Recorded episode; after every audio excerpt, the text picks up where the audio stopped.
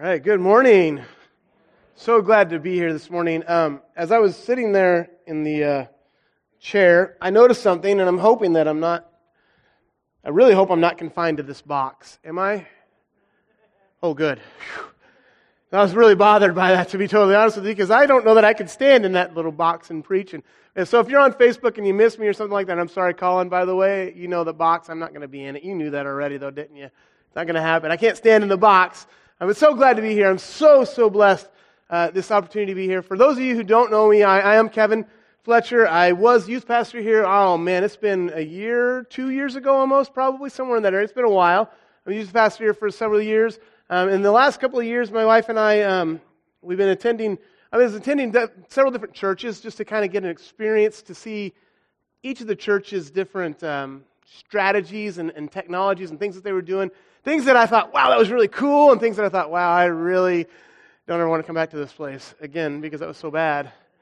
Um, so I kind of have a strategy for later on in life, whenever everything kind of settles down with Isaac and, I, and his situation, that I'll be able to go back to full time ministry, and I'll know the do's and the don'ts kind of thing. But the last uh, several months, maybe even a year or so, we, have been attending a church that has been um, really, it, it focuses on a spiritual gift that I have that I had many, many years ago. I knew about it when I was in, in high school, but it just kind of is laying in dormant, and it's something that um, is just growing now, and I'm learning more and more about it. This church is that's their focus. I'm really excited about it. I'm like, yes, so I've been there. Um, so just wanted to kind of give you that update. Right now, um, my wife and four girls are all at home. They're not feeling very good. Um, they were all down with something. Michelle's healthy, but everybody else was sick, so that ended up being there. So that's why they're not here today. Um, but I just wanted to kind of give you that quick update. And as I was preparing my sermon for today, I was asking Todd a few questions. The first question I said was, How long do, you, do I get to preach? And he said, Well, they're used to getting out there about 6 or 6.30. So I hope you guys brought a good lunch because we're going to have a good time, right? I'm just kidding. I'm just kidding. You'll make it to your 5 o'clock dinner appointment, I promise.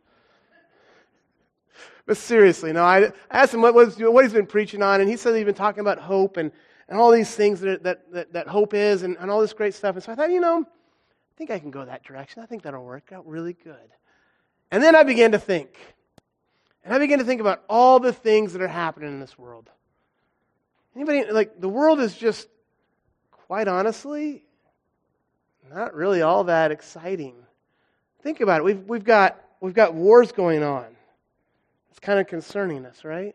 We've got inflation. Oh man, anybody feeling the effects of that? Can I get an amen? We, we've got, we've got, Isaac, you're not feeling the effects of it. Keep your hand down. He's like, yes, I am. I'm not getting all the stuff I used to get. what do you have to say? Ukraine. Yeah, we have a war in Ukraine. We have, we have Ukraine. We have inflation. We have, we have political unrest just in our own country. We have the division that's so intense and so strong and we have, um, we have uh, it seems like abortion is becoming a, a contraceptive in essence. We have the LGBTQ plus agenda being pushed and spread out and in such a major way. As a matter of fact, um, we've got Disney coming out and saying, hey, we're actually out here to groom your children, to uh, ultimately take away all of their teachings and all their thoughts and, and kind of teach them what we want them to believe and not what you want them to believe. We have all this terrible stuff going on in our world today. And I think about it, I think, you know, I've got five kids, and they're all going to come up in this stuff, and it's going to be hard on them. And to be honest with you, that, that kind of troubles me a little bit. That kind of that kind of hurts me just a little. I'm like, man, I'm sorry.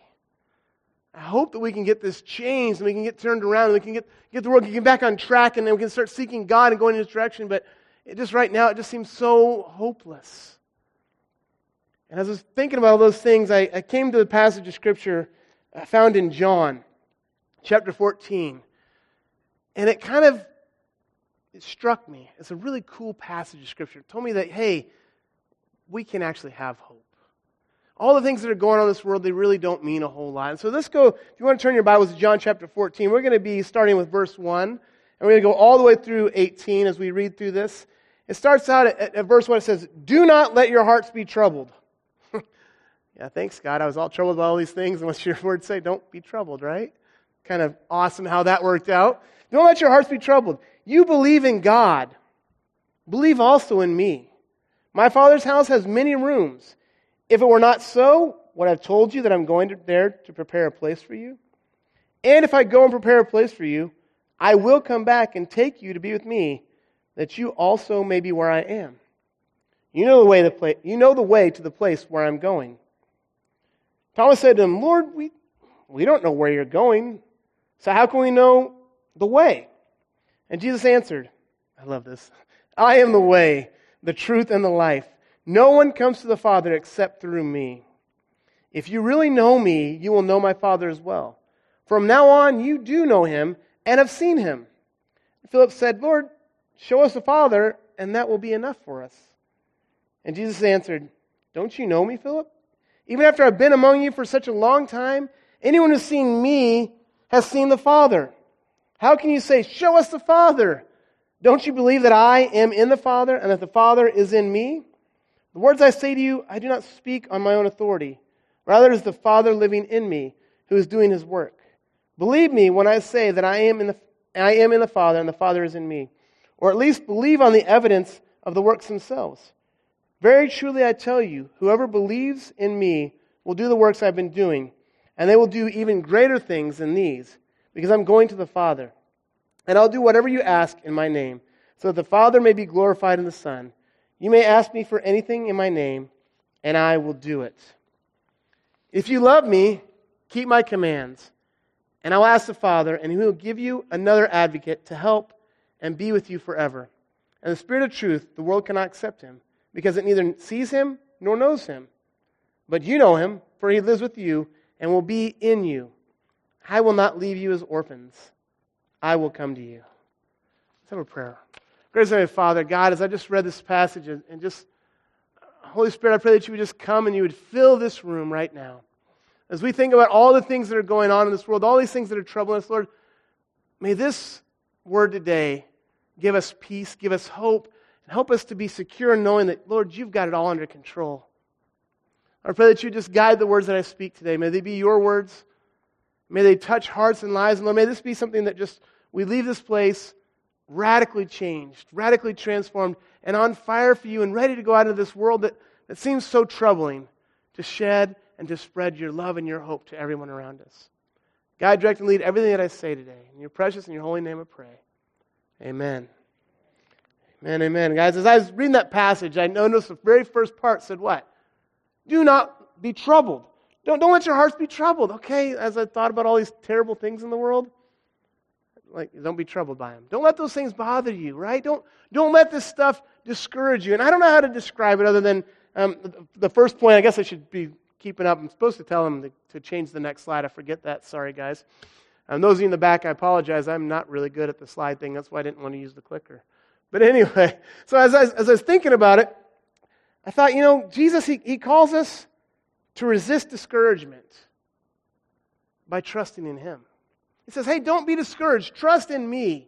Trust, the, trust in God. Trust in me. You, you believe in me. Now trust me. Put your faith and your hope in me. And as I was thinking about this, I can't, I can't describe it to you how to do that, but I can tell you that from personal experience, when you trust God, there's this sense of peace and it's this sense of just hope and joy. And when you don't trust God, there's a sense of dread and fear. And I can give you example after example after example, but I'll tell you the, the, the one example of when I put all my faith in God, that just I felt this amazing sense of peace that I, it was, it was so full. Back when Isaac was just a little wee baby and they di- diagnosed him with hypoplastic left heart syndrome, and they said, um, first off, he shouldn't even be alive said, How can this kid be two months old and alive? He was blue, but he was still alive. They didn't know what was going on. They're like, We don't know what to do. They said, Well, we can, we can go through this transplant, we can go through this, this, this surgery process, and you go through that, he might not um, ever be as, as strong and fast and as he would have been. Um, and that kind of discouraged me because, you know, I wanted him to be like my superstar athlete. That's NFL, baby right? He's going to go play for a, a, team other than the Lions because he wants to be on a winning team. Broncos, right? Not any better this year. anyway, sorry. No, no. I wanted to be like this good athletic kid, and well, he's going to have the surgeries maybe. Or we could go another direction. We could do a, a heart transplant and, and just give him a brand new heart because he's, he's old enough, he's big enough, we think he can handle a transplant better. Let's, they, they finally, after lots of debate and decisions, decided to go the transplant route. But during this whole process, I was, I was troubled, slightly. Because, I mean, my, my firstborn son, that God promised us that we would have, and now he's, he, he's got this sickness, this heart disease that he shouldn't even be alive, and I don't know why he's living, but he's alive, and, and yet now they're going to go in, they're going to, they're going to, and I was, I was, I was not very happy with God, to be honest with you. I told God what I thought several times, like, God, you're just not very nice. I don't like you. What are you thinking? You know, anybody ever have those moments? Or just me? I'm the only one that's going to have problems here, huh? No, just kidding. I know you all thought. We've all thought, like, God, seriously, what are your plans? I, I was like, God, I'm a pastor. I've been preaching. I've been serving you, and you gave me this boy, and now you're going to take him from me? And during this whole time, at one moment, God just said, Kevin, I just want you to give me your son. You know, we named him Isaac for a reason. We named him after Isaac in the Bible, and God said, You know, I want you to give him to me. I want you to sacrifice your son. I said, Okay, God, I'll give you my son, but you got to do what you did with Isaac and, and in the Bible, and you got to you got to heal him. Take away this hypoplastic left heart. That would be awesome, wouldn't it? Man, we give you God, you get all the glory. We'd be like, he had a hypoplastic left heart, it's healed, and, and God's like, No, I want your son. No, I want your son. Give me your son. I said, okay, God, you can have your son, but he's got to go through these surgeries and he can he kind of come out of it okay. And God said, No, you don't understand. I want your son's life. Said, okay, God, uh, God, I got it. I understand what you're saying now. I, I understand. You can have him, give him a heart transplant, and he'll do great and he'll be awesome. And God's like, No! listen! He wasn't quite that loud, but that's kind of how it seemed like to me. Like, listen, I want your son. Give me your son's life. And I finally said, Okay. Okay, God, he's yours. And at that time, he was two months old. And I sat down and I actually began preparing his funeral service. Because I honestly believed without a doubt that God wanted Isaac's life. And I was preparing the service and I was saying, okay, this is, and I was trying to give God all the praise and all the glory and everything. And I had this whole thing and then, and then praise God, he got a heart and God kept him alive. He's 11. You're almost 12. Oh my goodness, that's crazy. He's, he's 11 years old. He's been doing fairly well, but he's had some major hiccups along the way, as, as you, many of you know about. Um, he's now, hopefully, we're praying for a kidney um, to get him on the kidney transplant list so we can get a kidney here soon. Uh, that's where we're at with that, but just praying that all that works out. But while we were, when I surrendered Isaac to God, I was overcome with this sense of peace and this sense of joy. And I didn't know what was going to happen. To be honest with you, I honestly believed that Isaac's that God was going to take Isaac and he was going to go home. I honestly believed that. But I had this peace. I had this comfort. I had this, this joy that no matter what happens, God is going to be glorified. And I was extremely just, I was blessed to have him for the two months I had him. And he gets to be five months old. We get a call that he, they've got a heart ready to go. We send him to the, to the, the hospital, and then we walk down this hall in the, in the cardiac intensive care unit. And my son's on this bed. They just gave him a medicine that made him kind of tipsy and dozy and kind of weird. Um, it's kind of funny, actually. You ever see like a five month old kind of on a, a medicine that's woo? It was kind of funny. He's smiling. We, we gave him a kiss. And We said, Isaac, we love you. We prayed for him and I send him back through these double doors, and the doors closed. And usually at that moment, I think it, was, it would be natural for there to be a sense of, of fear, a sense of dread, a sense of discouragement. Because quite honestly, they're going to go in, they're going to take your son, they're going to open up his chest, and they're going to pull out his heart. That sounds like a really fun thing, right? And they're going to put a new one in, and they're going to put it all back together. They're going to try to sew it all back up. And we were, we were, we were instead of being discouraged, instead of being fearful, we knew God, He's got it in His hands. No matter what happens, in the end, is God's. And so instead of being afraid, we walked back through the, the cardiac intensive care unit back to the room where Isaac was going to be returned to. And we prayed for every single kid along the way. My heart was heavier for the kids that were there in the ICU than for my own son who was in the back having his heart taken out of his chest. There was a peace. There was this, this sense of peace and this comfort. And I want you guys to know that whenever you trust in God, trust in God, when you put your faith in Him, there's a peace that overcomes. And it just changes, it transforms you. There have been times, uh, not long ago actually, when, when Isaac was in the hospital the last time and he was really, really sick and he was having kidney failure again. Again, guess what? I was really trusting and faithful because that's me. Or was I discouraged? I was really discouraged. I was really upset. I was like, God, seriously, what are you doing? Like, God, come on. Are you kidding me? He's, he's, he's too young for this. And I was discouraged and I was upset and I was fearful.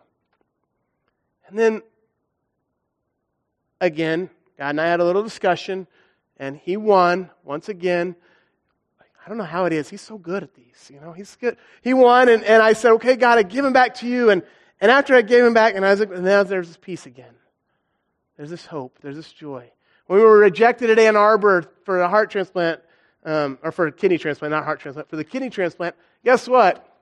I was super happy. No, I wasn't. I was really upset. I was really discouraged. I was really angry. Oh, and I still have some sense of frustration from that. But Isaac is God's. And God's got a plan. And I need to trust Him. Instead of being discouraged, I need to say, okay, God, you got a better plan. And now it looks like we have a better chance of Him being accepted at, at Grand Rapids. They're a little more understanding of our position on the COVID vaccine and how we think it might affect Him and all the stuff that goes on with that. So a little bit more accepting of that. So we're, we're accepting that and we're, we're excited. God's got a better plan, man. To be honest with you, Grand Rapids is a whole lot closer to home than Ann Arbor. It, is, it really is. And to go back and forth to Ann Arbor after transplant is going to be a lot of drive and a lot of work, but you know, half an hour is significantly closer, significantly better, and a lot better option. So maybe God's got a better plan than I do. Anybody ever have that experience? Like you realize God's got a better plan? A few of you do. Yeah, Chuck, I know you do. All right. Yeah, I got. I, I realize God's got a better plan than I do. But, but the truth is, God wants you to trust in Him. Just resist discouragement by putting your faith in Him, putting your hope in Him. And then he goes on and he continues on in this passage. He says, You know what? I don't want you to, to I don't want you to be troubled. I want you to trust me. And here's why. I'm going to go and I'm going to prepare a place for you. And if I go, I'm going to come back, right? Is that what it says? I'm going to come and get you. So God literally says, hey, you have high hopes no matter what happens in your lives, no matter what the circumstances we find ourselves in. And one of those high hopes is that you have hope for eternal life. Now, has anybody ever tried to imagine heaven and what eternal life is going to be like? Anybody ever think about that? A few of you? Is it just like blow your mind? Like literally, I, I kid you not, every time I think of heaven, I always think of the song I Can Only Imagine. Because I can only imagine what it's going to be like. I have no idea. Um, I knew the young man, uh, Colton Burpo. The book was Heaven is for Real. Was written about him. I got a chance to be in his cabin for a week as his counselor. Um, I got to know him a little bit, and that kid is just, he saw heaven. He experienced heaven in a major way. And I don't even think he fully understood everything he saw. And it, it, just was great. And, and then you read in the Bible and you see the scriptures and you see all these scriptures and passages of scripture where, where, where people are taken up into heaven and they see glimpses of heaven and they, their description of heaven is generally speaking something along the lines of it was like this and, and the heaven was kind of, kind of had this and this, this shining and then, and they use words to describe what heaven was like and, and ideas that heaven was like so that we can understand how awesome it was. But really, I think they're just doing the best they can. You know, in, in Revelation chapter, um, get my right passage. In Revelation chapter 21, verses 21 through 25, we see a description of heaven. It says, The gates, the 12 gates were 12, were 12 pearls. Each of the gates made of a single pearl, and the street of the city was pure gold, transparent as glass. And I saw no temple in the city, for the temple is the Lord God Almighty, the Lamb. And the city has no need of sun or moon to shine on it, for the glory of God gives it light, and its lamp is the Lamb. By its light will the nations walk, and the kings of the earth will bring their glory into it. And its gates will never be shut by day, and there will be no night. Here's just a brief description that the heaven, the streets in, of heaven are going to be paved in gold. Streets of heaven are going to be paved in gold. Think about that. One of the most precious metals on earth. And the streets of heaven are going to be paved in this. And, and not only that, but the gold is like, what did it say it was? It was transparent as glass. Couldn't quite really describe it. So I said, it's like gold and it's like glass. And I just can't, it's so amazing. Heaven is going to be so awesome. It's beyond anything you will ever be able to grasp or imagine. Literally, I kid you not, that song, I Can Only Imagine, really does do the best job of describing heaven. I can only imagine what it's going to be like. And it's going to be a wonderful place. And God, God wants you to have hopes in this. He said, Hey, trust in me. I'm going to come. I'm going to go prepare a place for you. And I, am pretty sure he's preparing me a nice place. And, and in the garage, there's going to be a Lamborghini. And I'm fairly certain, maybe not. I don't know. It might be better than a Lamborghini, but I don't think there's any car better than a Lamborghini. But hey, you know, that's my opinion. You know, I don't know what it's going to be like. I'm sure that there's going to be tire marks all over the gold streets of me peeling out my Lamborghini. I'm going to just run all the way down. There's going to be marks, and you guys are going to be like, yep, Kevin's been here. that kid, what are we going to do? no, seriously, I don't know what it's going to be like, but God's preparing a place for us, and we have this hope. And that's going to be an exciting time. We're going to get to be with God in heaven. The first hope that He shares I'm going to come and get you. I'm going to, I'm going to prepare a place, and I'm going to come and I'm going to get you. And then the next hope that we have. This one, I think, it, it encourages me even a little bit more. Is we have this hope. We have this hope in knowing God and having a personal relationship with Him. We get to know God and have a personal relationship with Him. This is not talking about an eternity, by the way. Jesus goes on and says, Hey, you know me, right? You know me, you know the Father. You have this knowledge of me, you know the Father. So he's saying, You already know God. You're going to have a relationship with Him because you know me. And we have that same promise actually through the Holy Spirit. We get to know Jesus and God through the power of the Holy Spirit. And we're going to have a personal relationship. What world religion are you able to have a personal relationship with God? It's only one that I know of. That's Christianity. God says, I want to have, not only He wants to have a personal relationship with you, a personal relationship with you. He wants to know you intimately. He wants to know you deeply. He desires nothing more than to have time with you and to speak to you and to, to, to move in your life and to use you to do things in this world that you can't even describe or understand or imagine. He wants to have a personal, intimate relationship with you. As we saw there in our verse, Thomas says, We don't know where you're going. How can we know the way? I am the way. And he goes on and says, Sorry, I might have went too far there. Yeah. I am the way. I am the truth and the life. No one comes to the Father except through me. If you really know me, you will know who? My Father. From now on, you do know him, and you've seen him. Lord, show us the Father, Philip said. That'll be enough. Don't you know me, Philip? Even after I've been among you for such a long time? Anyone who's seen me has seen the Father. How can I say, show you, how can you say, show us the Father? Don't you believe that I am the Father and the Father is in me? The words I say to you do not speak on my own authority. Rather, it is the Father living in me who is doing his work. Believe me when I say that I am in the Father and the Father is in me. Or at least believe on the evidence of the works themselves. Very truly I tell you, whoever believes in me will do works I have been doing, and they will do even greater things than these, because I am going to the Father. God's going to go to the Father. Jesus is going to the Father. And then it goes on. We're going to read in just a little bit. He promises the Holy Spirit is going to be us. It's going to not leave us stranded. He's going to give us the Holy Spirit so that we can have this relationship with God. And as I think about it, um, look, at, look at Luke chapter 12. Sorry, I got to read this next verse. Luke chapter 12, verses 6 through 12, it says, This is so cool. I love this passage. Are not five sparrows sold for two pennies? Yet not one of them is forgotten by God. Indeed, the very hairs of your head are all numbered. Don't be afraid. You are worth more than many sparrows. I tell you, whoever publicly acknowledges me before others, the Son of Man will also acknowledge before the angels of God. But whoever disowns me before others will be disowned before the angels of God. And everyone who speaks a word against the Son of Man will be forgiven, but anyone who blasphemes against the Holy Spirit will not be forgiven. When you are brought before synagogues, rulers, and authorities, do not worry about how you will defend yourselves or what you will say, for the Holy Spirit will teach you at that time what you should say.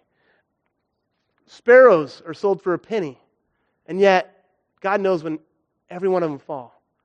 And God knows the number of hairs on your head. God likes some of you a lot more than the rest of us. Just kidding. I'm just kidding. I'm just kidding. I'm just kidding.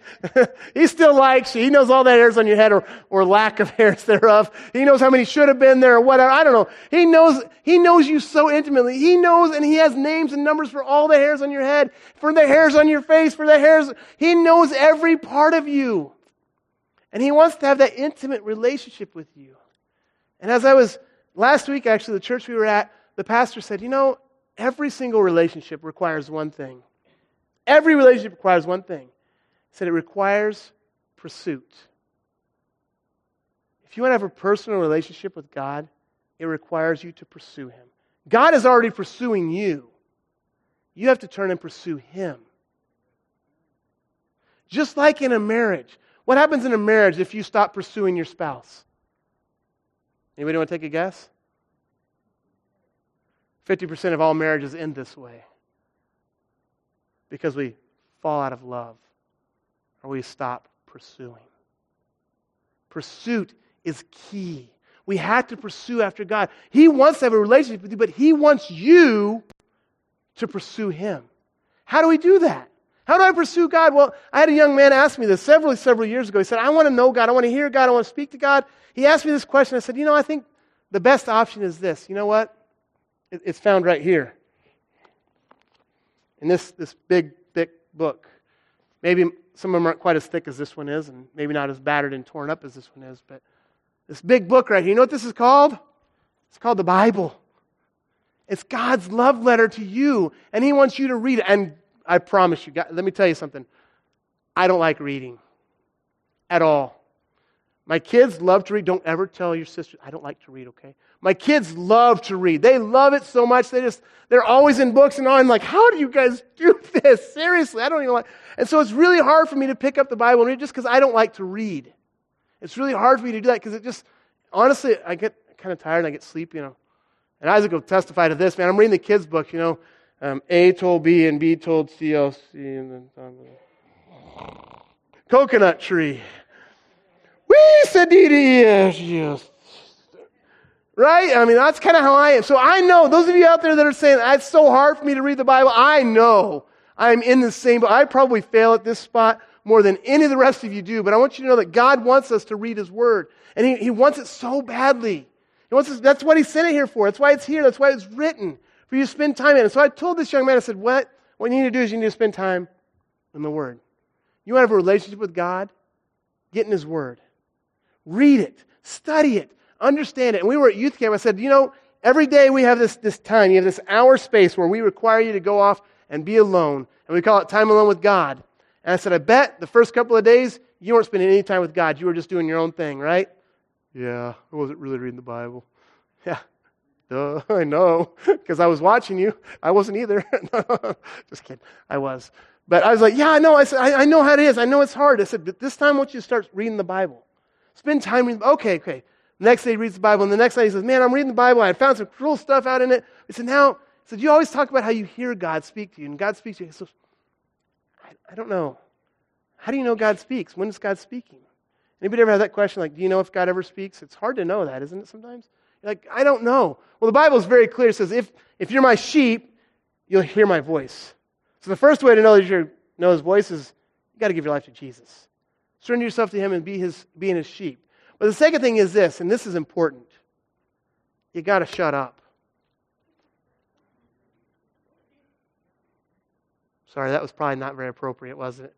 You got to be quiet. I said that to kindergarten class or first grade class. But they just shut up, and they're like, oh, oh. So I probably should. You got to be quiet. And I told this young man, I said, look, man, when you pray, how do you pray? He said, well, Pray, dear God, thank you for this day. Thank you for all these things you've done for me. Can you help me with this and this and this and this? Amen. And I'm on my way.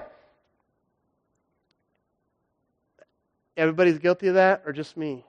We're guilty of that, right? We're all guilty of it. We pray and we don't stop and we don't listen. Prayer is a two way street. It's a conversation between you and God. So you pray, God, thank you for this day. Thank you for all that you've done. I do have these requests, but I also want to hear your voice. So I said, just take a moment and listen. Do you know that church services, I, I, I actually am very much discouraged in many ways by church services because you start a service, and is there any silence or much silence between the start of the service and the end? And we're here to seek God. And yet we don't even take time to listen. Okay, now if your toes aren't stepped on right now, you should be listening to what I'm saying. It's true. We need to take the time to listen, don't we? We're here to seek God, and yet we don't even shut our mouths. That's what I told this kid. I said, just keep your mouth shut. I said, say, God, I want to hear you speak. And this was at night. And we sat there. And we were outside, and it was dark, and we are getting ready to go do night games at this youth camp. And this kid loves night games. He's really antsy about these night games. I said, just get your mind off the games. Just sit here for a second. God, I want to hear you speak. He prayed, God, I want to hear you speak. He sat there. And you know what happened? About 30 seconds in, this young man started bawling. What in the world? That's not right. No, I didn't. I knew exactly what happened. God spoke to him. And he heard God's voice. And you know what he said? He looked at me after he finally was able to stop crying. He said, God spoke. I heard God speak to me. And he said, I love you. And he said, I want to have a relationship with you. Listen to me. And this young man after that moment, he said, Can I go back to the cabin? I don't want to play these games. I want to go back to the cabin. I want to go and read the Bible and I want to hear from God. And I said, Have fun. And we came back about an hour later to the cabin, and guess where that young man was at? He was up on his bed. He was sitting there with his Bible open, and he comes in, he jumps off the bed. He says, Kevin! I'm like, what? Oh my goodness, what happened? He said, God's speaking to me. I was reading the Bible. He told me this and this and this, and it's so amazing. I said, You took the time to listen, didn't you? Yeah. Guys, we got to take the time. Spend time in His Word and spend time listening. And by the way, I know I'm guilty of this because I get in my car and the first thing that happens is turn the radio up. And if you've been near my car, now my, my van, you've been in my van, you hear it go boom, boom, boom, boom, boom, boom, boom, boom, boom, boom, boom, boom, boom, right? Right, Isaac? Yeah, it's pretty cool, isn't it? Yeah, it's awesome. He likes it too. That's great. I'm raising him up right. Anyway, no, so I don't, I don't take the time to listen. Again, I'm guilty, but God wants us to take the time. He wants us to take the time to listen because he wants to have a relationship with you. And that's a hope that we can have, guys. That's exciting. You can have a relationship with the God who created you. That's awesome, isn't it? That's the third the second hope, sorry. And the third hope we have. The third hope we have that Jesus talks about is we have hope in the Holy Spirit. Hope for the Holy Spirit to come. And as, as he continues on, Jesus continues speaking. He says, Look, excuse me. It says in John chapter 14, verses 12 through 18. It says, Very truly I tell you, whoever believes in me will do the works I have been doing, and they will do even greater things than those because I am going to the Father. And I'll do whatever you ask in my name, so that my Father may be glorified in the Son. You may ask me for anything in my name, and I will do it. If you love me, keep my commands. And I will ask the Father, and he will give you another advocate to help you and be with you forever the Spirit of truth. The world cannot accept him because it neither sees him nor knows him. But you know him, for he lives with you and will be in you.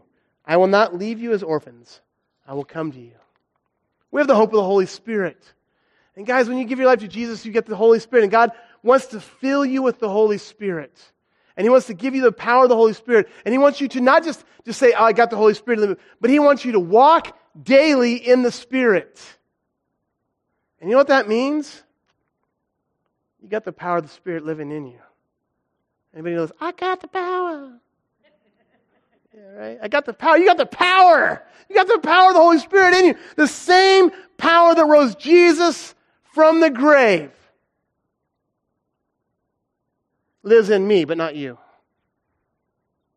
No! The same power that rose Jesus from the grave lives in you. It lives in you. That power is in you. And guys, I'll tell you that, that God is not done doing miracles.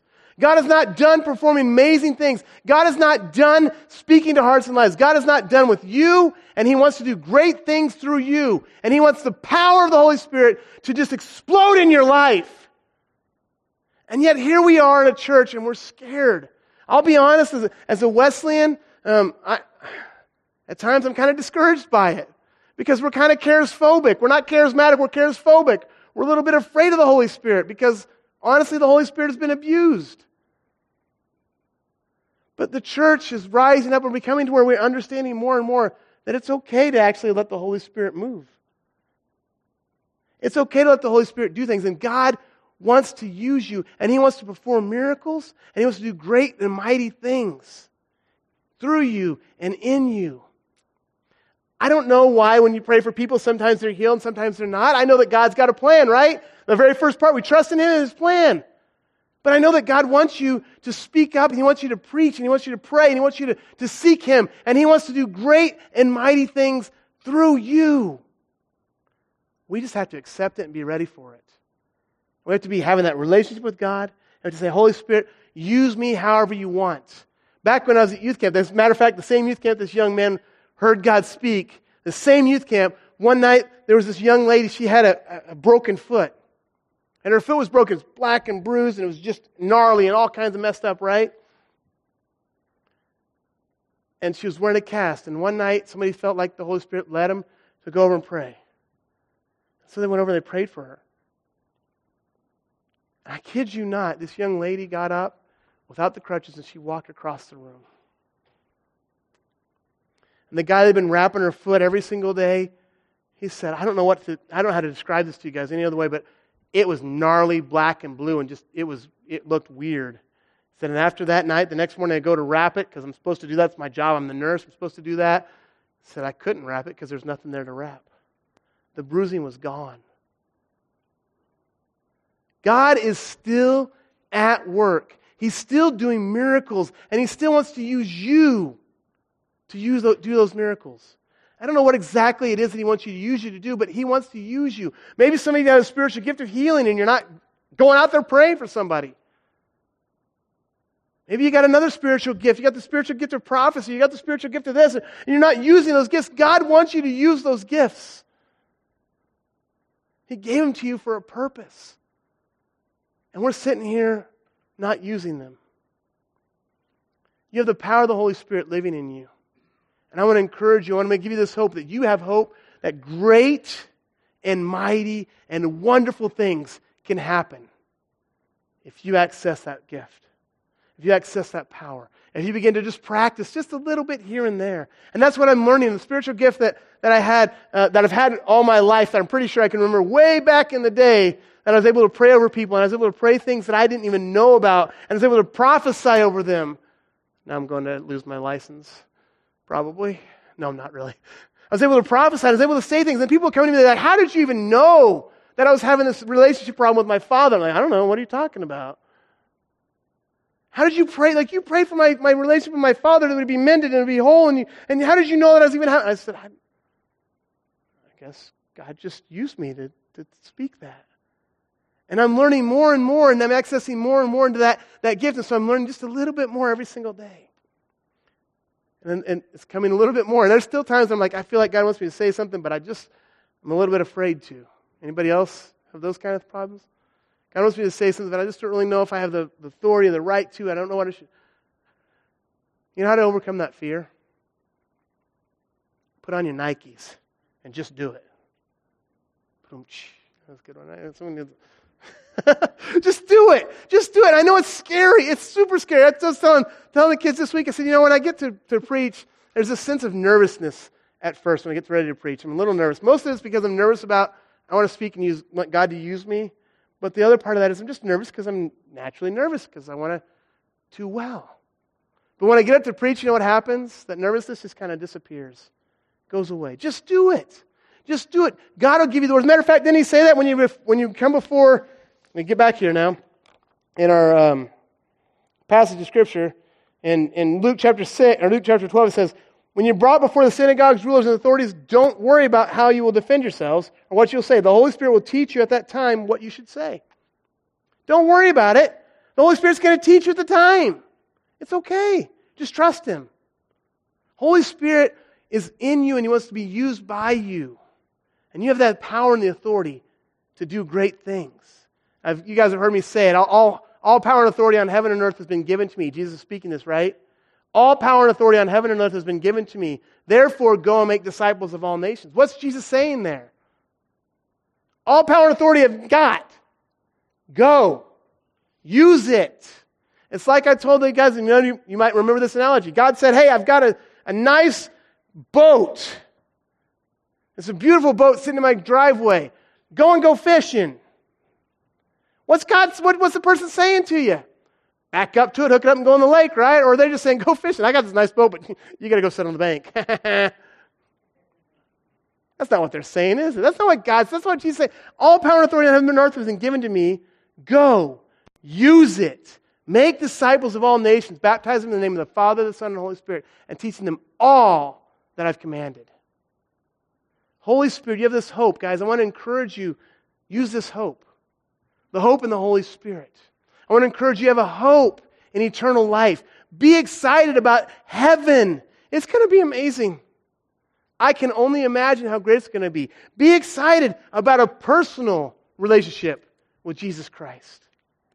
And today, as, as, I, as we wrap up, I know that each one of us, and I struggle in all three of these areas at varying degrees. But I know that in each area, maybe you struggle. Maybe you struggle with having a hope in eternity. You have a hard time really grasping eternity. I just want you to just, just even right now, just say, God, I want to, I want to learn more about heaven, and I want to have hope in heaven. Maybe you don't understand the fullness of the relationship you have with Jesus. And I want you to take a moment, and I want you to say, God, I want this relationship with you. I want to know what it's like to hear your voice. And I want you to take a time where you silence yourself. You shut off your radio. You take your phone out of your pocket. You go away from your five screaming children. Oh, that's just me, isn't it? Sorry. you go away from your five screaming. You go, you go to a place and you set up aside and you just sit there and you just seek God. Say, Speak to me, God. Because I promise you, He wants to speak to you. Listen. And the more you listen, the easier it is to hear. I forgot to mention that. You know, it's like, anybody remember a time in a day when you get a phone call and you take it up off the wall and you, hello? I don't know who's there, but hello? There's a time, Isaac, let me tell you, there was a time in a day when you'd answer the phone and you wouldn't know who's on the other side. Right? Anybody remember those times, right? I was, I'm, I'm old enough to know that there was a time and you could, hello? And then somebody would speak on the side and they say, hey, can I speak to your dad? Oh, hi, Grandpa. How you doing? How did I know it was Grandpa? I knew his voice. I heard it over and over and over again, and eventually I got to know his voice. The same thing is true. You want to hear God's voice? You want to hear God speak to you? Pick up the phone and listen. You'll get to hear it more and more and more, and you'll recognize it more and more and more and more. The more you hear it, the easier it gets. And then eventually you can be like, oh, God, you're breathing. I know it's you. Luke, I am your father. Oh, that's Darth Vader. Sorry, wrong guy. No, just kidding. I had to throw that in there for you guys. God, the more you listen to him, the better you get to know him. And guys, that's my encouragement for you. If you not, if you want to have a relationship with God, Spend time listening. And not only listen, but then obey. Because obedience produces even more. And the more you obey, the more you do, the more you serve, the greater things happen. And I've gone way too long. I'm sorry, guys. And I also want to encourage you to walk in the Holy Spirit.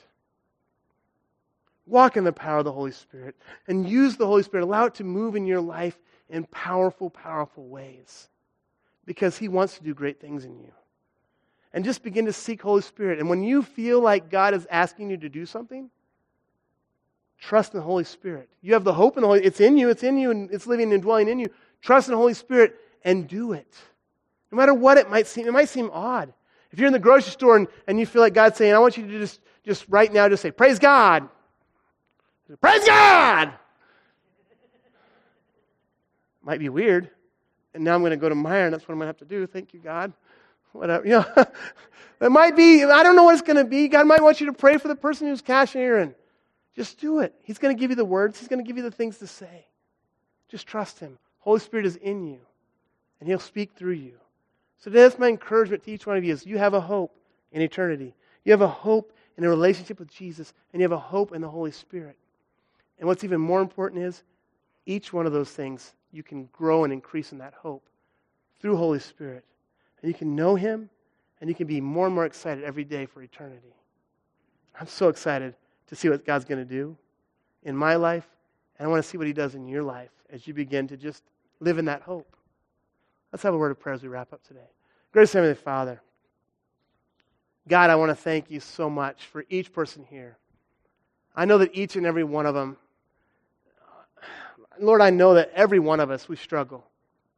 We battle through different things in our lives, Lord. We, we struggle in different areas. As Rick was saying, he struggles with, with you know, trusting you all the time. I, I know exactly how he feels. God, I just pray that we would begin to put our faith and our hope in you. And that these troubles of this world, we would begin to just to dis- disappear because we trust you. And as we begin to start to doubt, we begin to start to have fear, Lord, we begin to, instead of fearing, we begin to look at eternity and think, you know what? This stuff here on earth means nothing compared to heaven. There's inflation, the, the streets are gold. It doesn't matter. Help us to trust in you, Lord, and put our relationship in you and dig deeper in you. And, and help us to, to spend time in your word.